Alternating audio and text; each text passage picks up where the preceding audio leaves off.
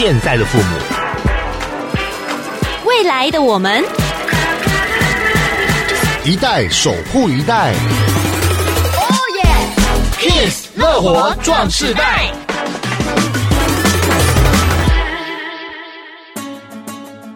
欢迎来到 Kiss 乐活壮世代，大家好，我是乐咖 DJ 杨纯，我是曲曲。有句话说，要活就要动，这个动呢，包含了劳动、活动，还有包含运动。对，反正最喜欢运动的就是杨纯啦。哎，平常就是大家呢，其实都会觉得说，好像是工作上有动就是动，然后回到家的哎，我早上有动过了，所以晚上不用动了。那为什么会让你这么喜欢运动呢？因为我觉得运动啊，能够带给自己呢身体健康之外，然后也让自己更有精神，心情也会很好。我也是前一阵子才开始运动，可是为什么要拖这么久？因为呢，又遇到疫情的关系呢，就停顿了。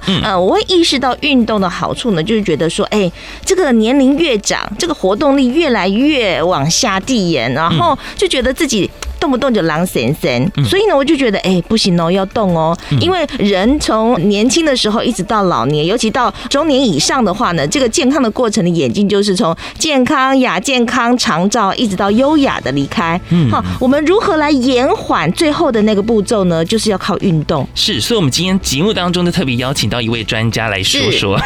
我们邀请到就是我们辅仁科技大学健康事业管理系的包怡芬包教授，也是我们的包老师。你好，你好。好，两位主持人大家好，还有我们各位听众大家好。我们今天看包老师的穿着打扮就知道，哇，很运动，就是很健康。而且呢，我发觉老师穿这样子显得好年轻哦，对不对？是。说到运动的好处有哪一些呢？老师，其实我们运动的好处非常非常多，包括生理上面还有心理部分。好，那其实在我生理部分的话，包括我们肌肉量会随着我们年纪越来越大，然后逐渐的减少，然后还有一些骨质疏松的一些问题。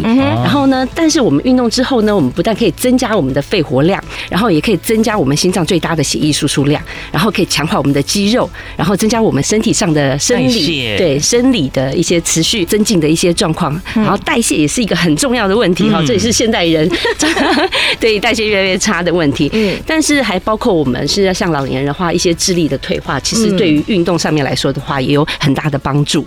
好，包括一些三高疾病啦，代谢性的疾病。那我想都能够透过运动来作为很好的一个改善。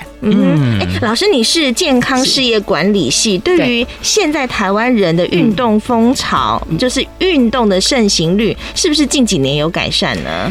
对，其实呢，近几年来说的话，其实我觉得政府还做了蛮多的一些功课啦，包括一些就是运动爱台湾，好，那他推行了很多很多的一些各项运动，也包括很多县市政府给予大力的一个支持，所以其实在这个部分，我们的运动曲线哈，其实到了108年增加到这几年来说是最高的，一直到33.6%。哦，可是怎么了呢？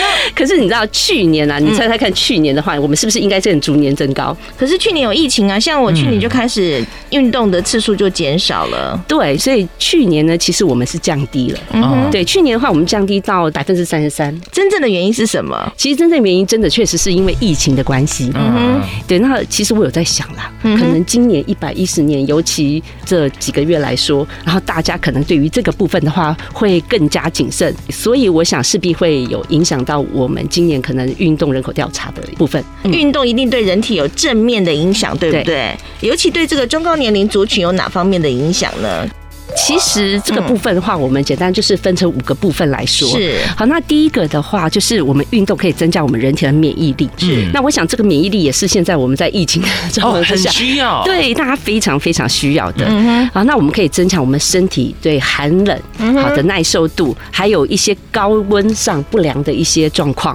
好，所以呢，也就是说，我们可以提高我们身体对于我们四周身体疾病的抵抗的能力。是。好，那再来第二个的话，就是我们运动呢，就是可以健身之外，还可以让我们的脑部防止它衰老。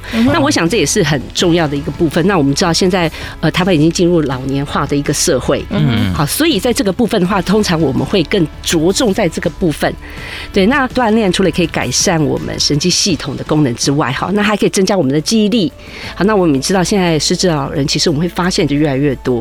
好，那所以呢，我们要提高他的身体机能的一个反应的能力。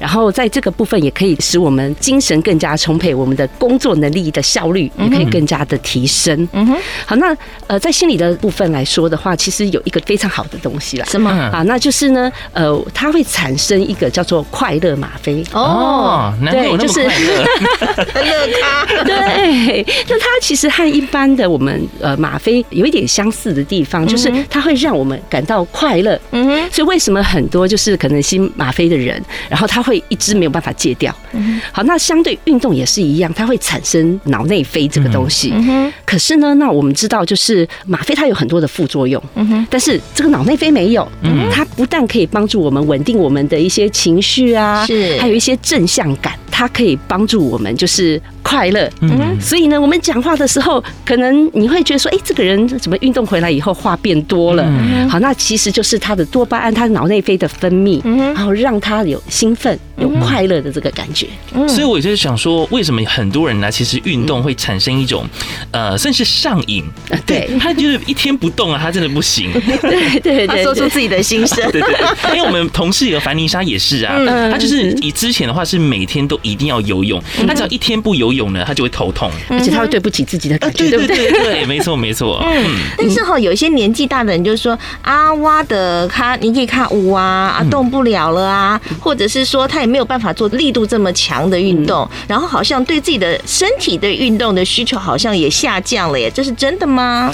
其实在这个部分的话，我们应该是这样说，当然我们随着我们年龄的增加，我们的身体机能一定是越来越弱。是，那我想这个是无可置疑的。嗯，好，那所以呢，针对我们自己每一个年纪，然后都有适合我们自己要做的一个运动了。嗯嗯，所以呢，在这个部分呢，其实我们可以建议就是50岁以上的大哥大姐。我跟你说，这个我一定要好好的记录下来，让我妈妈听，然后就播给她听。对对对，妈妈不爱动吗？不是，因为其实平常在家好了，然后她就说啊，我老了怎样的，然后动不了了。但是我是希望说，她真的可以多透过运动，然后我跟她讲说，你现在代谢就变差了，所以你一定要好好的运动，让自己代谢变强之后，这样才可以有一些免疫力提升啊，抵抗力这样子。还有，我觉得老年人肌耐力很重要，有时候会肌少症，对吧？嗯，对。那我想这个肌少症其实是一个算是近年来比较新有的一个新的一个名词啦。那可是我们不可以忽略它，因为它不是只有你的肌肉减少，然后可能就觉得说，哎，我的动作可能变缓慢了，好，力量可能不够，那它可能影响到我们很多，包括生活上、生理上、心理上很多的状况。所以其实到了我们青壮族之后，那我们更应该增加的不再是我们可能要像年轻一样跑跑跳跳，可能有氧性的运动啊，然后跳跃性的运动，对。那所以我们在这个时候应该要增加的是它的平衡感，它的肌力。在这个部分的话，我们应该要加强，还有它的一些协调性，预防跌倒。对，预防跌倒。那我们都知道，就是很多长辈跌倒之后，然后就卧床不起了。哦，对对对，很多长辈都这样。对，所以其实在这个部分，我们应该要防止他们跌倒。很重要一个就是让他们能够维持他们的身体的功能。嗯，也就是说，譬如说他在家的时候，可能子女都出去工作了，那他自己在家的时候，他还有办法可以煮饭，然后做一般的打扫工作。是。那说句实在话，哪怕我可能到巷子口的便利商店，我想买份报纸，我都有办法，还可以走出去买个报纸回来。对，那我想可以维持它的一般的功能性。那我觉得这是最重要的一件事。我听过一句话，就是说哈，一旦你坐在轮椅上，你就站不起来；一旦你躺在病床上，你就起不来，是真的吗？哎，其实这个是一个很好的问题。为什么？也就是说，我们越不动，你就越动不了。对，因为你坐着、躺了的之后，比如说像你这样还可以坐着，那如果你还可以坐着，你就要坐着，因为呢，譬如说你坐着的时候，你的上半身的肌力、你的腹肌肌力，你还是必须要维持你上半身的身体去平衡。是，可是当你躺了以后，你的全身肌力你就是完全放松之后，你的肌肉力量就会越来越差，你就会坐不起来。所以我们常常就讲说，你能站着就不要坐着，坐能坐就不要躺着。对，所以呢，我觉得现在人的问题也是就是坐太多。哦，你知道我们全公司谁最健康吗？谁最健康啊？柜台美少女，她每天都站着。对对对，其实我有考虑过，因为之前就有听人家讲说，其实如果你办公桌能够是用站着工作的话，也算是你知道训练你的下半身，不要一直整天都坐着。是。不过刚刚老师刚刚其实聊到这一段，我真的非常有感触，因为像我自己的阿公阿嬷都是在跌了一跤之后，然后就躺在病床上很久的时间，然后到他离开这样子。很多都不是因为本身的疾病，而是因为跌倒的关系。对。好，我们等会呢再继续来访问辅英科技大学健康事业管理系的包宜芬包教授。其实呢，运动很好，但是呢，运动有一些注意事项，还有很多的细节，我们再请教包老师。谢谢。Make you strong， 乐活壮世代。继续回来到 Kiss 乐活壮世代，我是杨纯，我是曲曲。今天的特别来宾是辅英科技大学健康事业管理系的包宜芬包老师。大家好。好的，包老师，我其实蛮想问，就是到底运动呢，要在什么样的时间点运动是最好的？我听说啦，就是最好的一个时间点，当然就是在早上。但是像我们这上班族呢，或者是像是假如说一般有在上班的朋友好了，他们可能觉得说，哦，早上运动完会不会觉得说，好像运动完在上班会很累嘛？还有就是说，老年人他们都很早起床，这些长辈们很早起床，有人说出去的话会危险，对对对。所以到底呢，我们怎么样去挑选我们一整天的运动时段呢？讲到这个老年人早上去运动这件事情，其实我自己也很有感啦，因为我爸爸也都早上很早就出去运动，但是他们也曾经就是要去运动的过程中，然后发生车祸这样子。对，所以其实我在这里也真的要提醒各位长辈，就是出去运动的时候我还是建议天亮了再出门。对，那这样子的话，我觉得安全其实是最重要的一件事情。好，那么其实我们现在讲到就是早上运动这件事，就像杨纯说的，其实现在很多人运动时间都找不出来了，你怎么还选时间呢？对不对？早上赶着出门上班，怎么可能还去运动啊？对，然后呢，下班回来又累的样子，怎么运动呢？所以到底要在哪个时间点呢？对，好，那其实呢，跟大家说哈，当然我们每一个运动时段都有它不同的一个效果啦。那就跟大家分享一下，像我们如果早上运动的话哈，那其实呢，在美国公共医学中心他们有一个研究，就是说，如果你早上运动的话，那它其实可以比我们平常更多消耗20%的脂肪。减肥的人很空腹运动，对，其实早上比较适合是消耗脂肪的时段。Oh my god！ 空腹运动消耗脂肪，重点画下来。我跟你讲，我待会就要先设定闹钟了。对。因为其实我们肚子饱饱的时候，我们身体糖类它其实还很多，所以它一开始运动，我们通常都消耗糖类啦。所以等于说，我们身体的糖类的含量不高的时候，它会比较快一点用到我们脂肪的能量。所以也就是说，空腹的时候运动，那我们可能会消耗脂肪的速率会比较快一点，这样子。然后呢，那但是我们通常啦，就是像我刚刚讲，就是我们的生理时钟，它自然也会做一个调整。就是说，我们早上那么早的起床来运动，然后呢，到了晚上的时候，你会比较早一点进入到就是要该休息的这个阶段，就等于提早了。对，所以也就是我们从小就知道的早睡早起身体好。原来是这样子。对对对对对。所以其实呢，如果你早上没有时间运动，那但是其实我们下午也是一个非常好的运动时间。为什么这样说呢？我们真正如果你要讲我们好的运动时间，我们通常是用人体的体温来做一个衡量，也就是说我们的体温越高的时候，其实那个时间就是我们很好运动的时间。什么时候比较高啊？对，我们通常是在下午。对对对对，对，没错，其实就是我们下午的时间，大概是差不多1点到6点之间，下午的时间。连小孩子也是哦，我们小孩子如果安排他的体能活动的话，其实也是在这个时间，是很好的一个时间。所以可以提供给就是有些爸爸妈妈们，就是你要带这个小孩去放电的话，选择在下午最耗电了。对，没错。好，那所以下午的时间呢，其实是所有研究里面它是最适合运动的一个时间啦。是。那尤其在下午的时候，其实我们的整个专注力上面来说都是很好的。那因为早上起来，你知道，就是7点钟起来，你觉得你可以，就像像杨丞琳在运动，你就一大早起来你就可以冲刺做高强度的运动吗？没办法，还没醒啊，所以我都躺在床上睡觉，肌肉都 还在睡觉，对不对？对对对，是。所以呢，其实我们要做高强度的运动大概就是在下午这个时间，那它其实在这个时间的话，它可以消耗我们最多的能量，是对，那它的运动效果其实是最好的。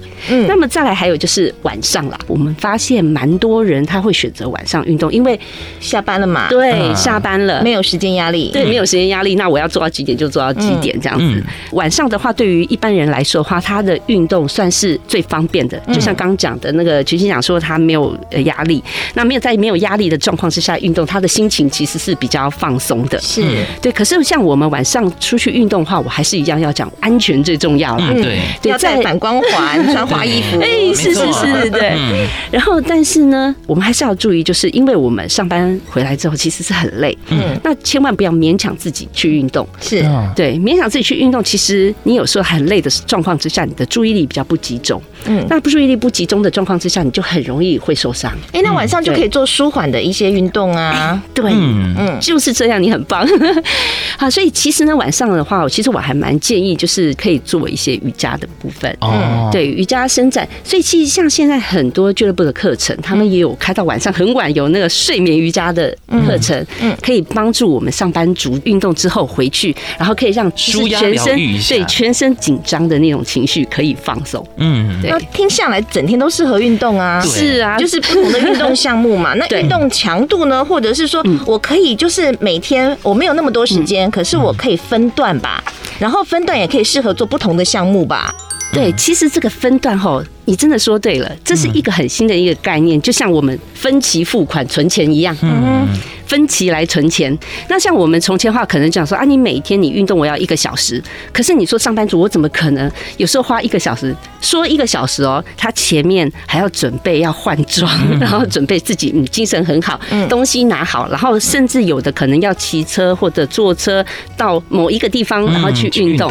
所以来来回回时间，想说我可能都要预估要花上2个小时的时间，就会觉得这个时间实在是太紧了，对对对对对。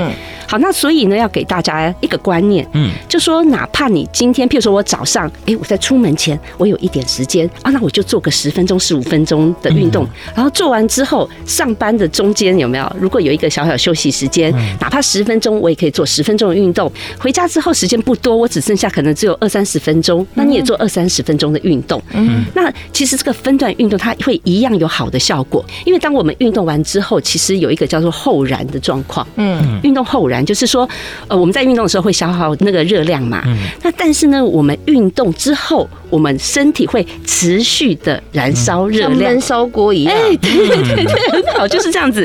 好像我们即使不动的时候，它会比我们现在不动的时候，它会多消耗，每个小时会多消耗到30卡到50卡的热量，对，而且会依照你的代谢状况，可能会燃烧到6到8小时。所以等于说，如果你想想看，你分段之后，我做了，我后面可以燃烧6到8小时，我又做，然后又继续燃烧，是你一整天都在烧啊！是什么样的烧呢？燃烧脂肪不是方法。我觉得包老师呢讲的这个让我觉得很有感触的是，像之前我手还没受伤的时候，我还可以做伏地挺身。对。然后我就例如说为自己设定一个，例如说好，我一天要做50个伏地挺身。但是呢，我想说好，那我就早上做个好15个，那晚上再做多一点，或者中间我可以做的时候我就做，反正一天就是50个分期付款这样子。我觉得也是或多或少一些效果，但我不知道变成那种肌肉猛男那一种，所以我就维持，然后有这样子一个像是刚老师讲的分期付款的方式，是很不错的选择啦。对，其实像你刚刚那样子，我觉得更好，因为有时候我们同一个动作重复次数太多了，反而你容易受伤。对对对，对，反而你分开来做的话，让你的肌肉也有时间可以休息。然后这样的话效果其实会更好。我们现在一整天能够动的应该就是嘴巴了，不是吃就是说话。对，没错。老师以前我记得有个观念，就是什么3-3-3-3，不知道几个三，三三。之前的话是推展333啦，那333的话，它就是你每一次就是每一次运动3次，对，一周运动3次，然后每一次的话就是30分钟，然后你的心跳就是要达到130。哎，对，心跳这个好像很重要哈，是评估你的运动量、强度的部分。对，所以像老师，因为我都跟我妈妈讲说，其实如果你要出去外面散步的话，你至少要做到一个微喘的动作，或者是身体发热，这样是不是才有真的有达到运动的效果？怎么去量测？对，好，那这个的话，其实是我们很多就是可能很多听众所不了解，那他又觉得说我应该要到底要做到怎么样的一个程度，然后呢才是更好的。但是我们要进一下广告了没？好，卖个关子，等会再回来。OK， 聊太久了，等会再回来。Make you strong， 乐活壮世代。好，继续回来到 Kiss 乐活壮世代，我是杨纯，我是曲曲，在节目现场的是辅英科技大学健康事业管理系的包宜芬包老师。老师好有趣，我刚刚讲了很多，我们都欲罢不能，真的、欸。但是重点回来了，我们要接续上一个问题。哦，对，有关于就是我们要怎么样去评估呢自己的运动量？其实我们评估我们自己的运动量大概有分成3种啦。那第一个的话就是我们的心跳，那心跳这个部分呢，其实我们有2种说法，一种的话，我们就是讲叫做预估最大心跳率，那另外一个是保留心跳率。但是因为保留心跳率的话，在计算上面比较不这么方便。好，所以呢，那我今天呢就介绍给大家就是预估最大的一个心跳率。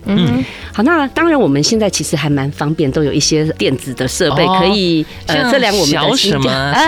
是什么米的呀？对。好，那所以呢，对于大家会不会量脉搏这件事，已经就是比较没有关系。是。好，那么再来。我们就是要先了解这个我们最大心跳率的部分，那我们通常是有一个公式来计算啦。那这个公式的话其实还蛮简单的，那大家可以把它记起来，然后大概知道自己的心跳区间大概在什么地方。是。那首先的话就是我们要用220减掉我们的年龄，220减掉我们自己的年龄。对，你知道为什么要220吗？不知道哎。但是这220呢，其实就是我们小 baby 刚出生时候他的心跳最快脉搏数，这样算是蛮快的耶。对了，年龄越长心跳越慢，对，越慢，所以它平均的话是我们多长了1岁，然后呢就会多下降，所以我们是减掉年龄，然后这个就是我们通常我们说，我们最大的一个心跳数。所以如果说我们以40岁的人来说的话，我们220减40的话，我们就是180，那这就是它最高的。所以它心跳，我们通常运动的话，你不可能心跳就达到这样子的一个90%以上。那其实对于90%以上的话，它对来说的话就会有一些危险，就太过吃力。是。好，那我们如何去计算呢？像我们在 SASM 美国运动医学学会，他们建议的话，我们心跳是在60%，就是180的话，如果刚刚以40岁来说，这180的就是64%到77%之间。所以呢，180的话，我们就先乘以64%，那我们可能得到一个数据就是115。是。然后呢，我们再用180，然后乘以77%，那我们得到这个数据的话，大概是139，所以我们会得到2个数据。所以我们在运动的过程中，你的心跳最高的心跳数刚好介于这2个数据中间的话，那其实呢，恭喜你就有达到中等强度的这样子一个标准。我再重复一次，请听众朋友记下来，你要算你的最大心跳率，就是用220减掉你的年龄，就是最大的心跳率，然后用这个来当成计算的基础，然后用这个最大的心跳率去乘以64%，也就是乘以0.64跟乘以0.77，得到这2个数值出来就是你的强度了，可以适合的强度，只要有到达这2个数字中间的这个心跳数，就是已经有达到了，对不对？对，没错。各位同学们有没有感觉好像来到教室了呢？他老师啊，对，这个是学体适能后，他们一定要会知道如何去计算心跳，那我们能够更了解我们自己。是。那但是呢，很多长辈他可能说，哇，算这个没效啦，什么220什么的，不懂，对，不懂。好，那如果说我们还有更简单的方式可以提供给大家哈。第2个的话就是我们的谈话测试，我们的说话测试哦。对，所以其实像有时候像我在上课的时候，我叫同学那个跑走操场，我都说聊天。聊天讲话，有的聊不下去哎，因为有的人说老师怎么这么好，都叫我们聊天。当他们聊天聊，声音变小了啊，我就知道强度够了，对，强度够了，可以休息。所以呢，这个谈话测试呢，它在美国运动医学学会来说，它也是一个有效的一个方法。所以呢，也就是说，譬如说我们有伙伴一起去运动的时候，是那如果我们还可以讲话，但是会喘。可是唱不了歌，可是还可以讲话的话，那这个其实就差不多已经达到我们中等强势，就是可以讲话，但是唱不了歌。好，那如果说你又可以讲话又可以唱歌，表示这个强度太弱了，对，太弱不够。那如果你又讲话，就讲话不来，然后又唱不了歌的话，那就表示太强了。对，所以呢，他一个讲话的测试的话，就是我们要处在一个中等的状况之下的话，就是可以讲话。但是如果要唱歌的话，好像就会有点困难，对，就会卡住这样子的一个感觉。这就是我们大概可以到达中等强度的一个谈话的方式。好，就是这两种的方法吗？对，还有一种，对，还有一种呢，这是一般人都会知道，它就叫做伯格自觉费力量表啊。那它其实有两种，那旧的话是1到10，就是1到10分，那我们很容易就1到10分，你觉得你现在累的程度是几分？那另外一种是6到20分，对，那有一些人还是比较习惯去用，就是1到10。好，那为什么我要讲6到20分呢？那它其实有一个好的地方，就是在于我们通常你自己的感受度乘以10，就是你的心跳。譬如说6的话，好，6的话你乘以10是60嘛，大概是我们一般心跳在6、70，所以你大概没什么感觉。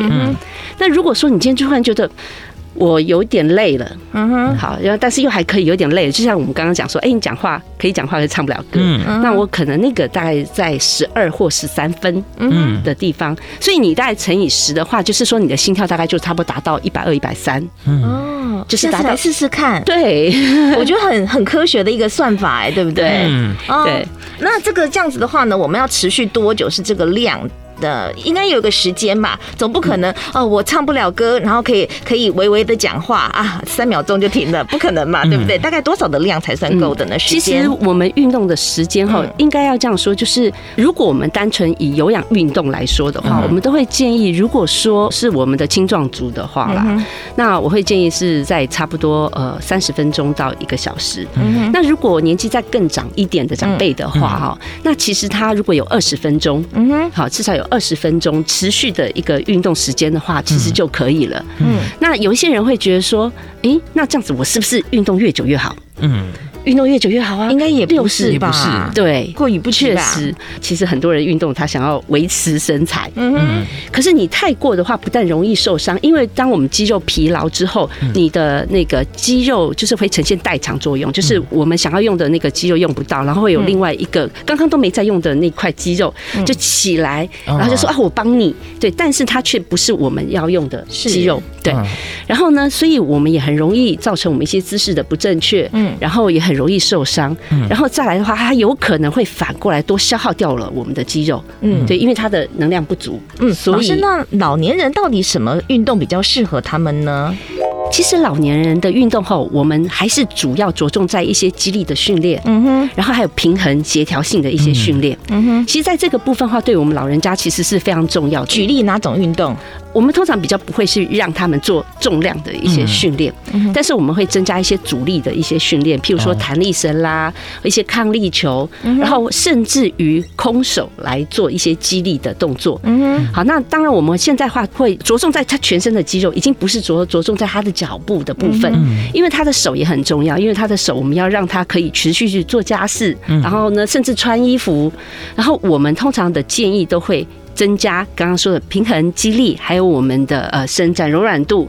那柔软度的话，我们知道可能甚至有的大姐们，那她可能连内衣都扣不到，是，对，所以连穿衣上面可能都会有一些问题，对，所以呢，其实我们着重就是在于它的功能性，那这个是最重要的。我刚刚想到一个画面呢，杨准说要给他妈妈听嘛，那我想到杨妈妈可能就在玩那个弹力球啊，然后那个什么弹力带啊，好 fashion 哦。没有，因为像我自己觉得啦，有时候如果本身就有在运动习惯的话，我觉得那是一个很好的习惯。那另外一个方面是，我觉得运动也是蛮讲求缘分的。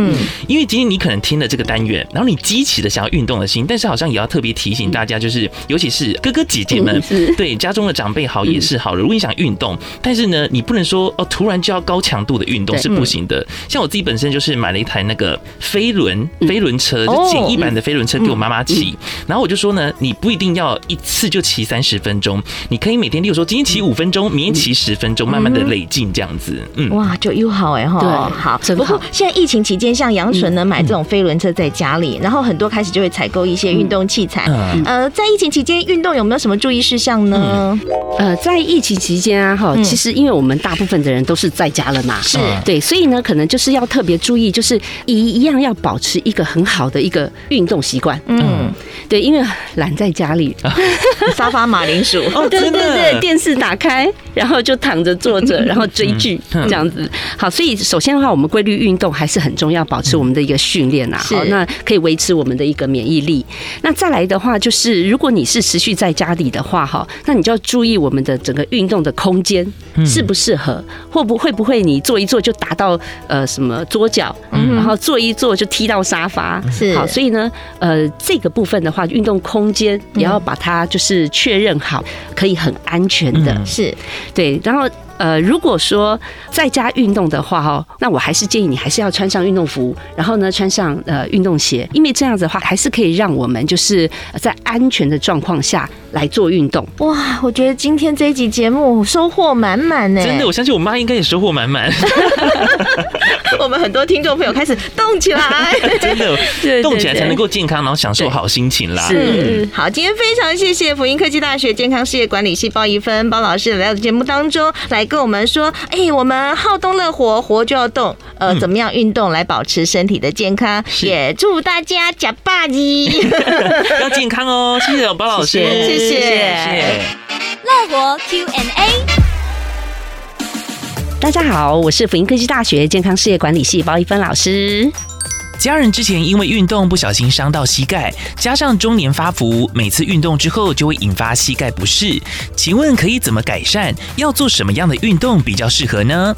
其实如果运动的时候你膝盖真的很不舒服，或者平常的时候真的都很疼痛，那其实我会先建议一定要先看医生，先了解膝盖受伤的状况。如果还是可以持续运动的话，因为我们很多就是受伤的膝盖，医生都还是建议就是要持续的运动才能够让它不退化。那首先在有氧运动的部分的话，其实我会建议就是说走路，就是你不要有跑步跟跳跃的动作。然后呢，如果说你走路还是很不舒服的话，那我就可以建议骑脚踏车。那在肌力的部分的话，我们可能要注意的就是我们要做肌力训练，尤其是在下肢的部分，因为可以稳定膝盖的关节。简单来说，现在包括我们医界或者运动界都一致认为，其实最有效的面对方法就是减少久坐，然后持续控制体重，然后持续做肌力训练，这样子的话对我们膝关节会有比较好的改善跟帮助。50岁以后做运动的时候有哪些重点需要注意呢？其实50岁之后的话，大部分人可能就会开始比较明显的感受到我们的腰酸背痛这个部分，然后呢显示其实你的肌力已经在不断的退化了。所以我们有几个部分要提供给大家值得注意的。第一个就是我们运动的时候暖身不可以少，尤其我们年纪越来越大的话，我们必须让我们的暖身，让我们的肌肉的粘滞性可以降低，血液的循环增加，然后我们身体温度慢慢增加之后，你就比较不容易受伤。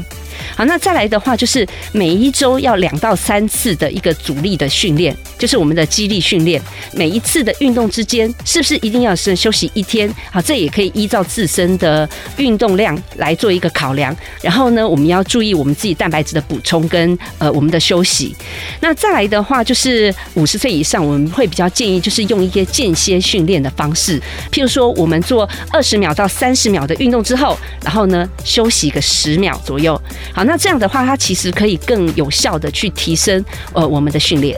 其实还是要跟各位听众讲啊，就是要活就要动哈。那我想适度的运动对于我们健康促进还有疾病的预防，其实是非常重要的。那当然在这疫情期间的话，好，也可以提升我们的免疫力。所以呢，持续运动，要活就要动。最后就祝福大家一切顺心，平安健康。本节目由文化部影视及流行音乐产业局补助播出。